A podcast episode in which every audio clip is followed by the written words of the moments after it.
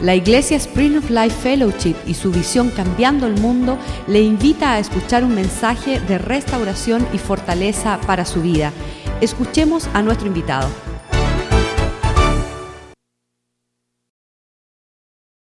y hacer para conquistar al mundo. Yo creo eso. Yo creo que Dios nos mandó a conquistar al mundo. Amén.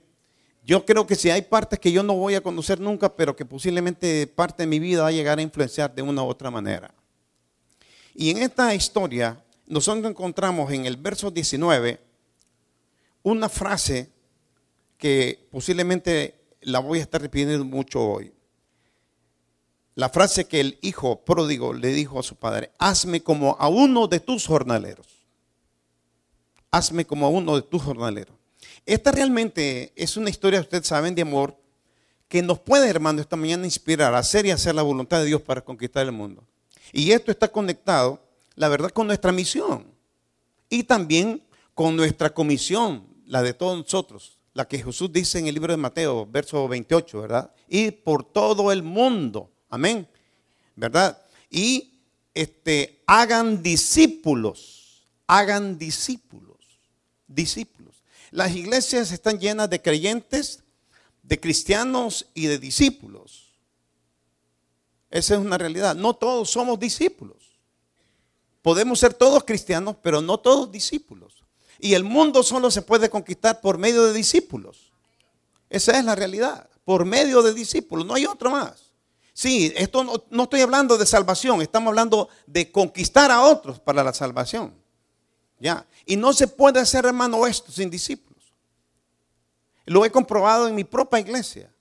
He leído tantos libros, me he quemado las pestañas, como dicen, y está comprobado científicamente y espiritualmente que por cada miembro, líder, discípulo que un pastor puede tener, es la cantidad de iglesia. Yo tengo nosotros construimos, yo comencé la obra con 18 eh, 8 adultos y 7 adolescentes, mi esposa y yo. Entonces comenzamos 17 personas con esto. Hoy nosotros tenemos una congregación de 500 personas. Es un templo para 600 personas de dos plantas. No hemos alcanzado la meta, pero esas 500 personas tenemos porque solamente yo tengo 50 líderes. Líderes auténticos, líderes discípulos. Por cada líder que yo tengo son 10 personas las que Dios me da para ministrar. Mi preocupación, mi preocupación personal, yo no vengo a enseñarles nada, solo vengo a darles testimonio de mi vida y mi ministerio. Mi preocupación es formar discípulos. Eso es lo que tengo que hacer.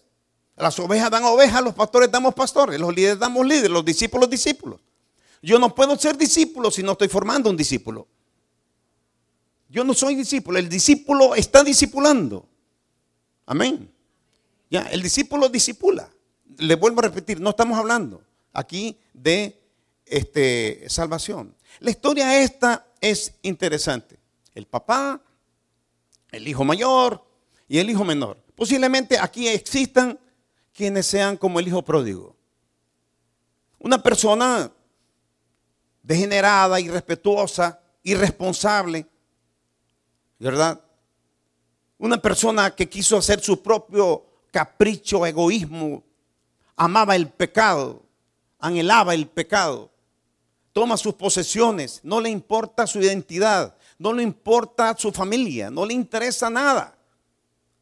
Y él simplemente quiere hacer su propia vida y su propia voluntad. Va y pisotea, malgasta todo, lo destruye todo, hace lo que quiere pero este, esta persona en el momento que lo pierde todo, trabaja de lo peor que podía existir, los animales, los cerdos comían mejor que él y se acuerda de que tiene un padre. Qué lindo, un padre. Mi papá a mí me engendró, pero nunca me atendió. Mi mamá era madre de seis hijos y buscaba un padre para sus hijos. Y se encontró a otro peor que el padre de sus hijos. Yo soy hijo de fornicación. Y nazco yo. Y nació otro hermano mío y otra hermana que está aquí viviendo en Texas. llegaba de repente, se aparecía. Y la última vez que se apareció fue cuando yo tenía cuatro años, no lo olvido. Le dio una golpiza a mi madre que le partió toda la cara. Y no la mató porque un vecino se opuso a ello. Cuando lo busqué a los 23 años para, 28 años para hablarle a Jesucristo, me ignoró, me despreció. Y creo que no me dolió, lo esperaba. Nunca tuve un modelo de padre. Nadie me dio un estilo de padre. Y eso me preocupaba a mí. Mi papá, mi modelo ha sido Dios. La verdad, sinceramente. Yo le agradezco a Dios porque yo le digo, se lo digo, se lo he dicho a mi esposa, le dije a mi esposa antes de venir, y cuando hemos estado aquí se lo he repetido, venimos a aprender. Venimos a aprender. Y no aprender, hermano, de vida, sino de vistas. Y yo he visto aquí la calidad de vida que tienen, sinceramente. Y le digo, hermano, ser padre es una bendición, pero también un compromiso con Dios. Bendito sea el Señor. Y este muchacho se acuerda de su padre. Y él va con su padre. Regresa. Y ustedes saben la historia muy sentimental, como el padre lo esperaba, como el padre este, este, lo está esperando y regresa él y el padre lo ve a lo lejos. Y dice en el verso 17, volviendo en sí, dijo, ¿cuántos jornaleros en la casa de mi padre tienen abundancia de pan y yo aquí perezco de hambre? Me levantaré, iré a mi padre y le diré, Padre, pecado contra el cielo y contra ti. Ya no soy digno de ser llamado tu hijo, hazme como uno de tus jornaleros. Y levantándose vino a su padre y cuando aún estaba lejos lo vio el padre y fue movido a misericordia. Y corrió y se echó sobre su cuello y le besó. Y el hijo le dijo, Padre, he pecado contra el cielo y contra ti, ya no soy digno de ser llamado tu hijo. Pero el padre dijo a su siervo, sacad el mejor vestido y vestid y ponedle un anillo en su mano y calzale sus pies. Y traed el becerro gordo y matarlo y comamos y hagamos fiesta, porque este mi hijo era muerto y ha revivido, se había perdido y es hallado. Y comenzaron a regocijarse. Y su hijo mayor estaba en el campo y cuando vino y llegó acerca de la casa, oyó la música y las danzas, como a estas, como lo que estamos haciendo hoy. Y llamando a uno de sus criados, le preguntó qué era aquello. Y le dijo, tu hermano ha venido y tu padre ha hecho matar el becerro gordo por haber recibido, haberle recibido bueno y sano. Entonces se, ¿qué? Enojó y no quería entrar a su fiesta. Y salió el padre y le rogaba el padre que entrase. Mas él respondiendo dijo al padre, aquí tantos años te sirvo, no habiendo desobedecido jamás. Y nunca me has dado ni un cabrito para gozarme con mis amigos. Pero cuando viene este, tu hijo, no mi hermano, tu hijo, este desgraciado, podría decir, que ha consumido tus bienes con rameras, has hecho matar el becerro gordo para él. Y esos hermanos los encontramos, tanto los hermanos menores como el hijo pródigo, a los hermanos mayores los encontramos. Esos hermanos mayores que nunca le dicen al padre, hazme como uno de tus jornaleros, porque se sienten satisfechos. No tomo, no fumo, no ando con rameras. Nunca te he despilfarrado esto. Nunca te he desobedecido. Hechos, hechos, hechos, hechos. Pero hermano, el asunto es que los discípulos, ser discípulos es un asunto de actitud, no de hechos. Actitud, no aptitud, actitud. Muchos tenemos el llamado y la aptitud, pero no la actitud. Nos conformamos, es fácil, cómodo estar en las bancas ofreciendo diezmos, ofrendas y, que los demás vayan, pero nosotros no. Yo no quiero escuchar, no quiero obedecer totalmente a mi pastor ciento por ciento, no quiero ser discípulo. Hoy estuvimos cantando y me quedaba sorprendido de los cantos que hicieron. Y yo decía, Dios, ¿cómo es que tú estás hablándonos aquí, hoy? ¿Por qué no ser discípulos? ¿Por qué no ser un jornalero? Somos hijos. ¿Sabe por qué? Nos falta amor. Por falta de amor. No digo que no amamos, es falta de amor. Es amor sacrificial. Nos acercamos al altar a pedir, pero a ofrecernos, ¿no? El altar es para ofrecernos en sacrificios. Eso es el altar. Y las cosas que Dios nos da, hermano, es para que la usemos para la honra y gloria de su nombre. Alabado sea el Señor. O unos de una manera, a otros de otra manera, pero nuestra vida, todos tenemos vida, es para Él. Amén. Es para Él. Y amados hermanos, bueno, yo no vine a, a la verdad a lastimarles aquí. Sinceramente no es. Pero mire, necesitamos hacer cálculos, considerar y experimentar ciertas cosas para llegar a despertar, para que nosotros podamos renunciar a todo, a nuestra propia vida, como decía el canto, para ser discípulos. Imagínense, hay mucha gente que está en los templos. No tomo, pastor. Nunca fumé, nunca maldije, nunca he traicionado a mi esposa, nunca, nunca he desobedecido. Pero la actitud, ese desgraciado de mi hermano, tú le estás haciendo fiesta, lo debieras mandar al infierno.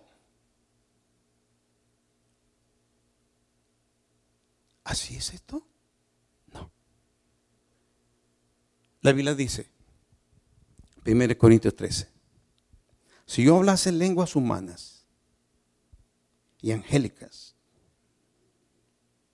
hechos, si yo hablase, y no tengo amor, vengo a ser puro ruido, confuso. Nada soy. Ser y hacer. Nada soy. Antes de hacer tenemos que ser.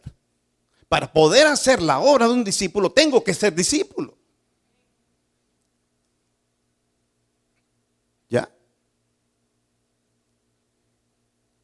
Si yo hablase y sigue diciendo, y si entregase, y si tuviese el poder, el don de profetizar y de entender misterios, y tuviese la fe de trasladar un monte de un lugar a otro, y no tengo amor, nada soy. Nada soy. Y si reparto todos mis bienes, todos mis bienes.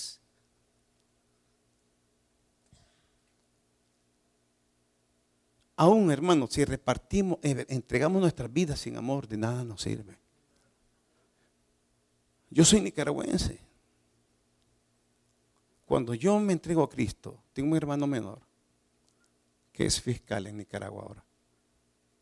Mi hermano, sin saberlo nosotros, se entregó a la guerrilla había un muchacho que llegaba y comía con nosotros en la casa. Y ese lo introdujo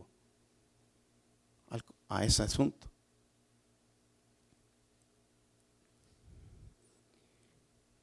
Me cuenta mi hermano. Mi hermano estaba con él en una misión secreta. Se suben a un auto. Tienen que ir hacia esa misión, pero se suben a un auto y el del auto era un chofer mano blanca, o sea, un agente secreto. Y le dice yo, llévanos a tal lugar. Pero se suben ellos y lejos de llevarlo a este lugar, el hombre arranca el auto y se va hacia un retén donde estaba parte del ejército. Mi hermano no me dijo quién lo hizo. Le dijeron al hombre, oye, llévanos a tal lugar no queremos ir aquí. Si no lo haces, te matamos. Pero eso es, rápido, yo lo estoy diciendo despacio. El hombre no hace caso y le pegan el balazo. ¡Bum! Lo matan. El hombre pega contra la cuneta. El balazo se escucha cerca del retén. Están cerca del retén. Inmediatamente mi hermano, el amigo de él, era su comandante. Él tenía que ir con la misión el comandante. El que tenía que quedarse era mi hermano. Pero por respeto a la familia, el muchacho le dice a mi hermano, tiremos una moneda. Quien pierde se queda. Y quien gane se va a hacer la misión. Tira la moneda y gana mi hermano. Mi hermano le da el revólver, el otro tiene el revólver y el otro bam, bam, bam, bam, bam con los del ejército, mientras él huye. Logra subirse un camión, el camión da la vuelta y toda la cosa, y mi hermano vuelve a pasar en el camión y lo ve y me dice, lo dejaron como un pascón. Dio su vida. En Managua hay una colonia que tiene el nombre de este muchacho, apellido Gutiérrez. Pero el quien entrega su vida sin amor a Cristo, fuera de la voluntad de Dios, de nada le sirve. ¿Cuántos mártires existen? ¿Cuántos han dado muerte por una revolución tan tonta? La única revolución que puede cambiar el mundo y por el cual vale la pena de la vida es la de Cristo Jesús. No hay otra, hermano. No hay otra.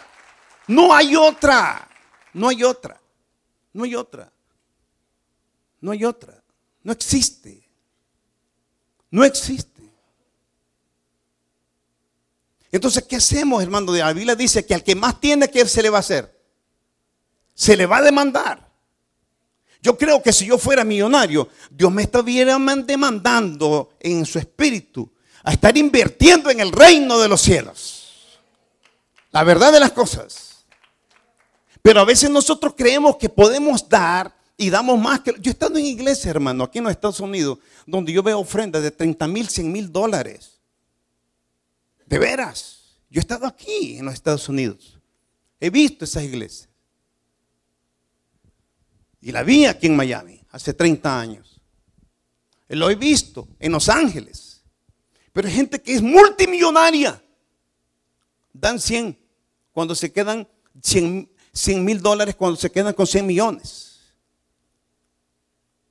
Oye, para mí, que soy un don nadie, yo soy un don nadie porque no tengo lana, aunque en el reino de los cielos soy un príncipe, eso tenemos que entenderlo. Amén. Soy el hijo de un rey. Amén. No soy un pordiosero. ¿Qué me puede pedir el Señor? Pero una cosa sí, mi vida está a sus pies. Las 24 horas del día. Yo no le puedo decir a Dios, mira a ese desgraciado, mira a este, porque no es discípulo. Ese es el problema de él. Si tú no quieres ser discípulo, es porque no quieres, es tu actitud, es tu decisión, es tu relación con Dios. Amén. Pero óyeme bien, tú no puedes tampoco, estando cómodo, mandar al infierno a los que son como el hijo pródigo, que son tus hermanos también. Esa es falta de amor. Totalmente. Y es amor ágape. Es amor ágape. Es amor sacrificial. Después que el Señor Jesús resucita y se encuentra con Pedro, ustedes saben, Pedro se acerca a él después de la pesca. Pedro se acerca al Señor y le dice, el Señor, así aparece en el griego.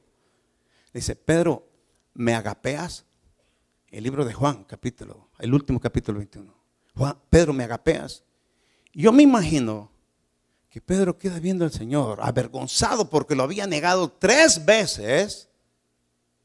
Y le dice, Señor, yo no te agapeo, yo te fileo. Agape es, ¿me amas con el amor sacrificial? Y Pedro le contesta, no te amo con el amor sacrificial, te amo como mi amigo, te amo como mi papi y mi mami. Y el Señor le vuelve a preguntar a Pedro, Pedro, ¿me agapeas?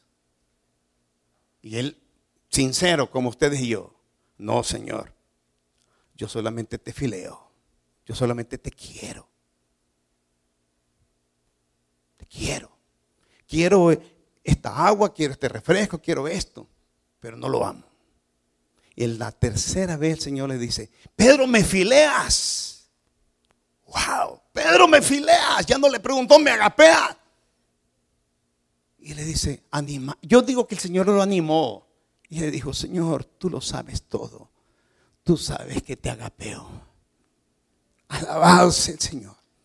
Hermano, aún amando a Cristo, muchas veces le hemos fallado. Yo recuerdo un hombre que le di de comer dos años. Le saqué a su hijo de la cárcel. Lo tenía como de mi confianza. Yo le decía a él, anda a buscar a mi esposa, por favor, y tráemela con mis hijos.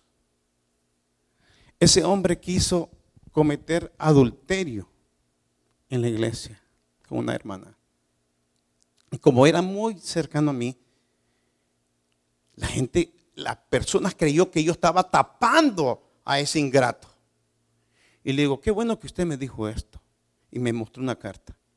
Pero yo no ando con estas cosas. Yo siempre he dicho, hermano, ni me alquilo, ni me vendo, ni me presto ni mis regalos, porque si no, ya no voy a ser siervo de Cristo Jesús. Yo soy siervo de Cristo. Él me hizo siervo de Él. Esa es mi dignidad, como hablaba el hermano Molina. Yo no puedo dejar esto. Lo pusimos en disciplina. El Espíritu Santo había tratado conmigo 12 días de estar orando y ayunando. Yo no sabía ni por qué pero por detrás me dio con una tranca una mañana. Y así, mareado. Le estoy hablando de tranca. ¿Sabe lo que es la tranca? Garrote, no sé cómo se dice aquí. Ok, un bate pues. Ok, por el béisbol, ¿verdad? Y me dio aquí. Y me dio aquí.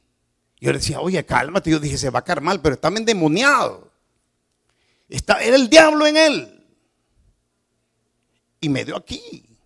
Y me dio aquí. Y yo dije, no, ya se paró. Ya, ya, ya, ya, ya es suficiente.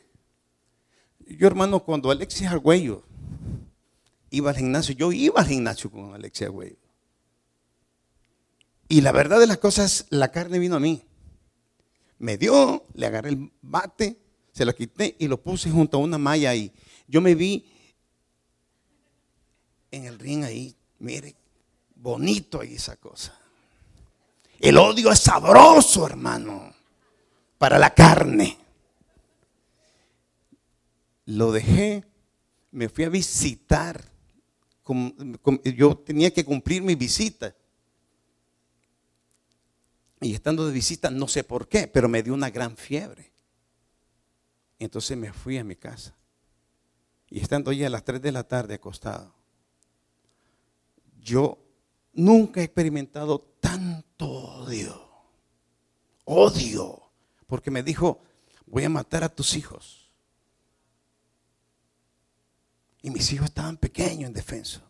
No, cada vez que lo recordaba, yo sentía que me ponía como acero. Odio, odio, odio.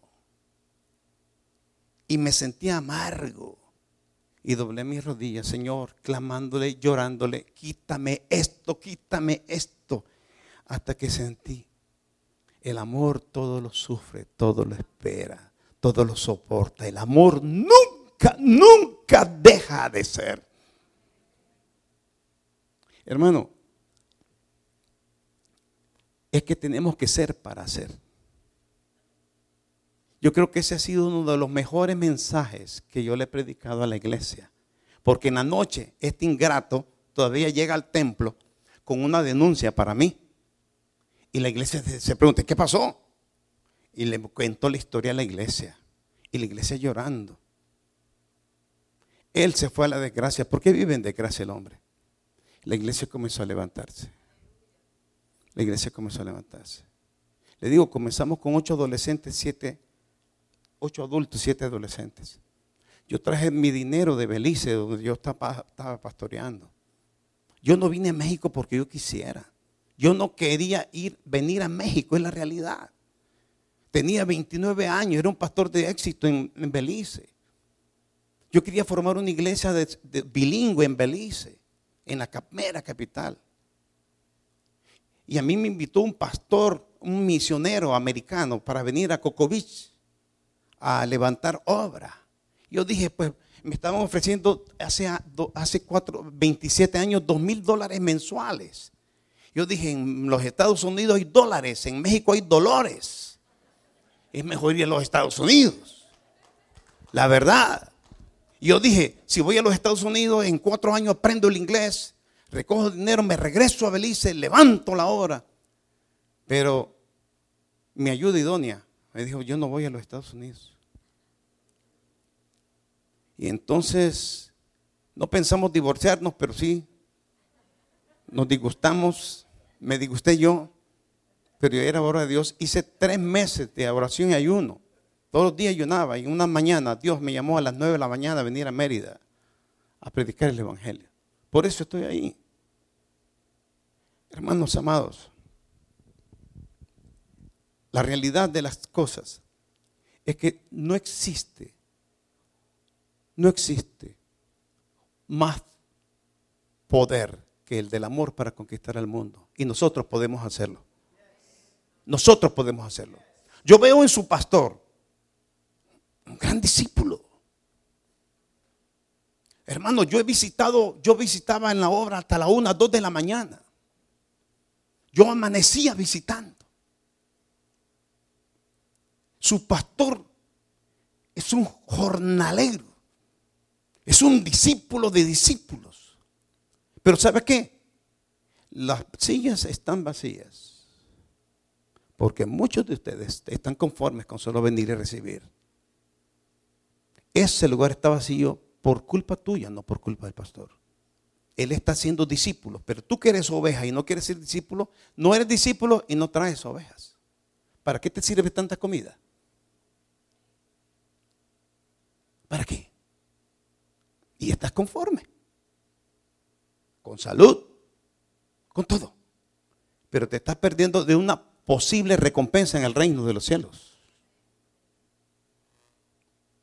Yo entiendo por qué no dicen amén todos. No, yo lo entiendo, no digan amén. Yo entiendo por qué no dicen amén. Podemos cantar y saltar y saltar y saltar. Pero hermano, mire, no es tanto como saltamos como derecho caminamos lo que le agrada a Dios. No es saltar, es caminar, caminar, caminar, caminar como Cristo. Eso es carácter. Amén. Yo quiero ser como Cristo. No hay, no hay mayor ejemplo de un jornalero como Cristo Jesús. Mire que el hijo menor dice, yo hazme como a mi hermano. No le dice eso le dice, hazme como uno de tus jornaleros. Porque como mi hermano, mi hermano está igual que yo. No toma, pero está igual que yo. No fuma, pero está igual que yo. No es fornicario, pero está igual que yo. Porque sabe qué, hermano, una cosa, una persona puede ir ser un, un público y degenerado fornicario, pero muchos están en los templos. Muchos están en los templos lamentando porque no pueden ir a fornicar. No van a fornicar, pero son fornicarios espirituales.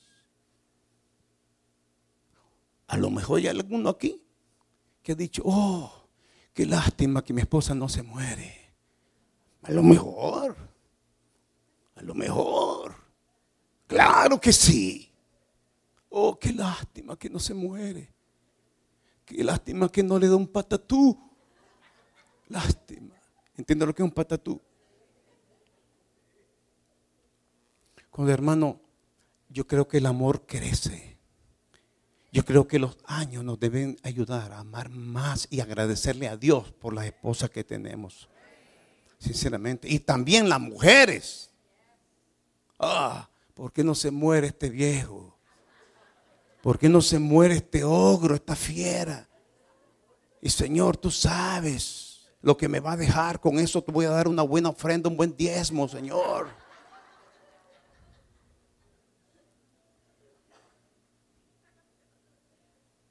Y si es posible, pues me encuentro otro, pues me recaso después, me vuelvo a casar. Yo no quiero ser si tú eres como el hijo pródigo, yo te invito esta mañana a dejar de serlo y venir al Padre. Pero si tú eres como el hijo mayor, no es la meta. tenemos que ser como el Padre. El Padre es el prototipo de lo que tiene que ser todo discípulo. Como el Padre, los hijos. Amén. Como el Padre, los hijos. El que me ha visto a mí, dijo Jesús, ¿qué dijo? Ha visto al Padre. El que me ha visto a mí ha visto al Padre. Hermanos, ¿sabe por qué? Cuando el hermano dijo, yo, yo sé cómo Dios trató conmigo. Esto. Yo veo una pasión en su pastor. Él cree lo que predica. Él cree lo que predica. La verdad. Lo come, lo respira, lo suda. Lo cree. Yo creo esto también. Yo sé que muchos de ustedes creen, pero no todos creen. Yo, hermano, era un adicto a las drogas. Mi mamá me había llevado al colegio de los jesuitas, el Calasanz, para que fuera sacerdote. Dejo eso. Y a los 10, a los 14 años comienzo una vida de drogadicción. La tomaba, la aspiraba, la fumaba, la inyectaba, pastillas, cápsulas, cócteles, de todo tipo. Yo quería morirme, pero sin dolor. En el seminario jesuita nunca me enseñaron a leer la Biblia, pero yo usaba la Biblia. No para leerla, porque no la entendía, pero en ella fumaba la marihuana yo. Yo me gasté muchos nuevos testamentos, solo regaba hojas, vamos a fumar. Y andaba con la pipa. Pero dos meses el Espíritu Santo me hizo la vida imposible. Una señora estaba orando. Yo nunca robé, nunca maté, nunca asesiné. No, yo era un adicto. Trabajaba, estudiaba, pero era adicto a las drogas. Desayuno, almuerzo y cena, drogas. Y una vez que estaba con mi hermano mayor y otro amigo, estaba drogando, le dije, ya no soporto. Yo creo que nos van a venir a atrapar la judicial o algo. Entonces salí huyendo y salí a tres cuadras de mi casa en un templo Allí estaba en una campaña. Y estaba comenzando el pastor a predicar de que no todos somos hijos de Dios, aunque no somos animales, que tenemos que ser adoptados a la familia de Dios para ser hijos de Dios, por el poder de la sangre de Cristo Jesús. Y yo me senté en la última parte. Y yo veía a la gente y estaba escuchando, drogado, un gran afro, afro, chanclas, mezclilla, camisa con hoyos porque la semilla de la marihuana cuando caía y reventaba me quemaba aquí. Me senté y la palabra de Dios entraba aquí, literalmente, y hacía explosión dentro de mí. Y Antonio me decía, mira aquella chava mía, que era aquella chava mía. Yo le decía, Antonio, déjame en paz, esto es lo que yo he estado buscando por años. Pero yo vi a uno entre la multitud que tenía la cabeza, no, eh, no se me podía, no me podía equivocar quién era porque su cabello era puro chorro, pero color zanahoria, y le decíamos zanahoria a gogó. Yo dije, zanahoria a gogó aquí. ¿Qué posible? Y bien, parecía santo. Bien agarrado de la mamá. Uh, pero conmigo hacía y deshacía. Y había otros y decía, ¿qué es esto? Bueno, ¿qué me importa? Yo lo que quiero es la palabra. La palabra. Yo no vine por ellos. Cuando el pastor hace el llamado, y él dice, no sé si todos son hijos de Dios, pero si tú no lo eres o lo dudas, ven al altar y date cuenta. Quien primero se puso de pie Alberto Juárez. No me interesó quién estuviera allí. Y caminé, drogados. Y mi amigo, para no quedarse atrás, pues sentado, me siguió. ¿Ya? Cuando doblé mis rodillas en el altar, quedé sobrio. ¿Qué es esto? ¡Wow! Del poder de Dios. Dios no habla con drogadictos, Dios habla con gente sobria. Y comenzó Dios a pasarme mi vida y comencé a llorar. pero rápido, sí, a llorar y a llorar. Y escuché una voz, quiero que prediques la palabra. Quiero que prediques la palabra. Y le dije a Dios en contestación, yo voy a hacer todo lo que tú quieras. Solo te pido una cosa. Dame una mujer que te quiera servir como yo te voy a servir. Eso fue. Porque yo tenía en mi mente a Zanahoria Gogó ahí. Yo decía, no quiero ser como Zanahoria. Quiero ser bueno entre los buenos. Ya fui un buen drogadicto, ahora quiero ser un buen cristiano. Un buen jornalero, un buen discípulo de Jesucristo. Alabado sea Cristo Jesús. Es que debemos de darle lo mejor al Señor, mis hermanos. Lo mejor es para Él. Alabado sea su nombre. Y mire, hermano, cuando salgo, me cruzo la calle, nadie me saludó. Nadie oh, hermano, Dios te bendiga. Hacemos fiesta en el reino de los cielos ahora. Nada. ¿Qué van a creer esos? Creían más en Sandino que en Cristo, lo mejor. Y mire, cruzo la calle y me dice Antonio, oye, Alberto, ¿y qué vamos a seguir haciendo? Yo, nada, manito, yo me voy a mi casa. No, mira, vamos a seguir poniendo los locos que mira. No, Antonio, le digo. Y saqué todo, hermano fósforos, cigarros, marihuana, la cachimba que estaba allí y todo. Y le dije, Antonio, esto es tuyo. El Alberto que tú conociste se murió en el altar. El que ahora ves va a vivir para Cristo Jesús. Hace 37 años, hermano. Y no pienso volver atrás. Nunca. Nunca.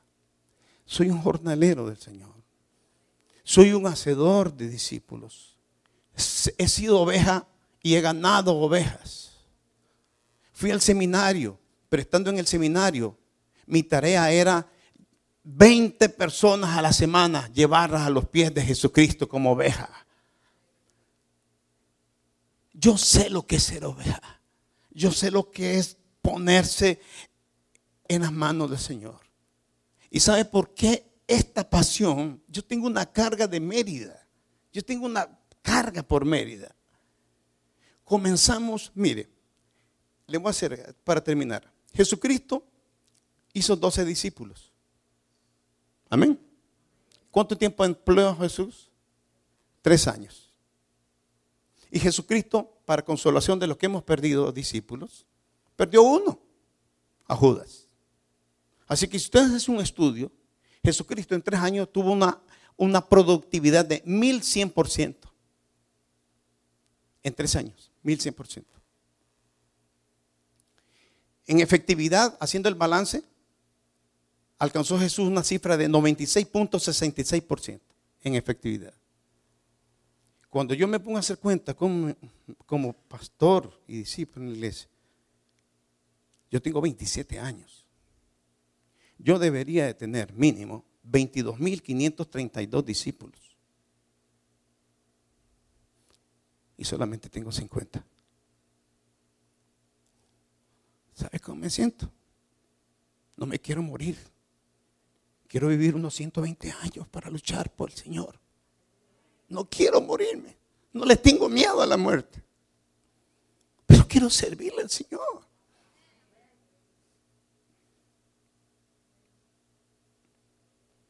Sí, tenemos una congregación de 500 miembros, pero...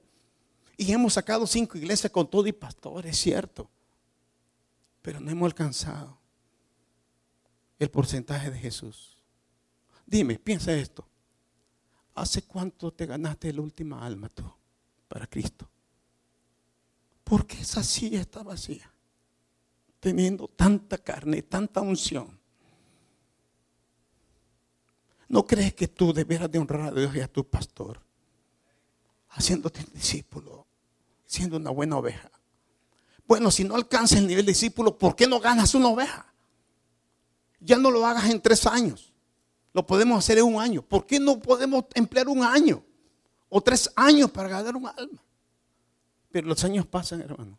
Y creemos nosotros que con diezmar y, y ofrendar, ya la hicimos. Pregúntale a tu pastor cuántos iniciaron. y en el porcentaje de Jesús, ¿cuántos deberían de ser? Te vas a dar cuenta que le deben al Señor. Pablo decía, somos deudores a Jesucristo. Somos deudores. Somos deudores. Si tú eres hijo pródigo, yo te invito a venir hoy, como vine yo un día, y decir Señor, aquí está mi vida.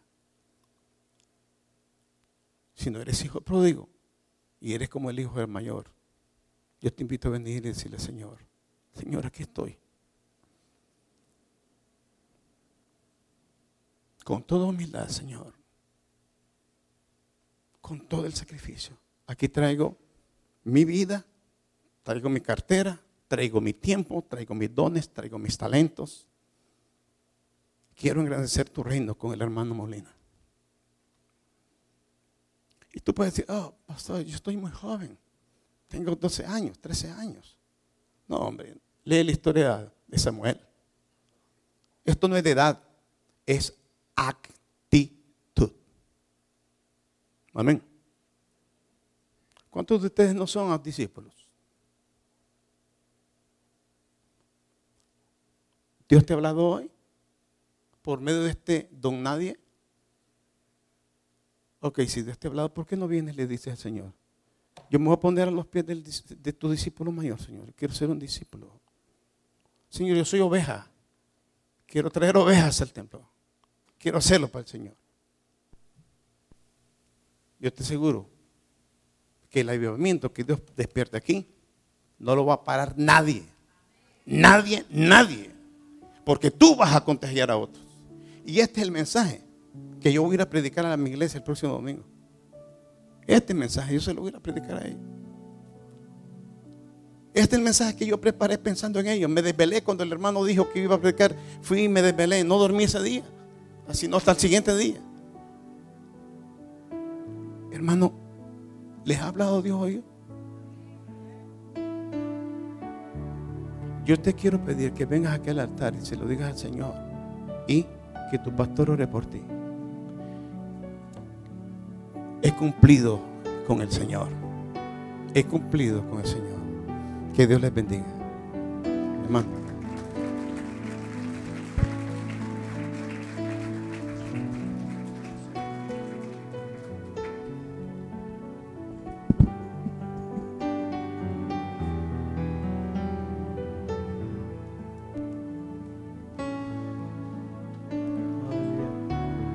A ponernos de pies esta mañana.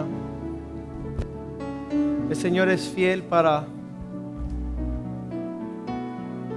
presentar una mesa para nosotros delante de los adversarios. El adversario es aquel que se opone a que tú puedas cumplir con el llamado de Dios sobre tu vida. El pastor Alberto Juárez, nicaragüense, ha decidido decir, Señor, heme aquí, donde tú me envías, yo iré. Y haré la obra que tú pones para que yo haga, para que tú seas engrandecido y glorificado en la tierra. La Biblia dice que no nos presentemos delante de Dios como aquellos que han de ser avergonzados. Dios abriendo puertas, dando provisión, llamando, derramando su amor. Qué lindo que este día fue separado eternamente para que Alberto Juárez llegara aquí a presentarte a ti el corazón del Padre. Yo estoy seguro que el mensaje llegó, ahora es de nosotros recibirlo.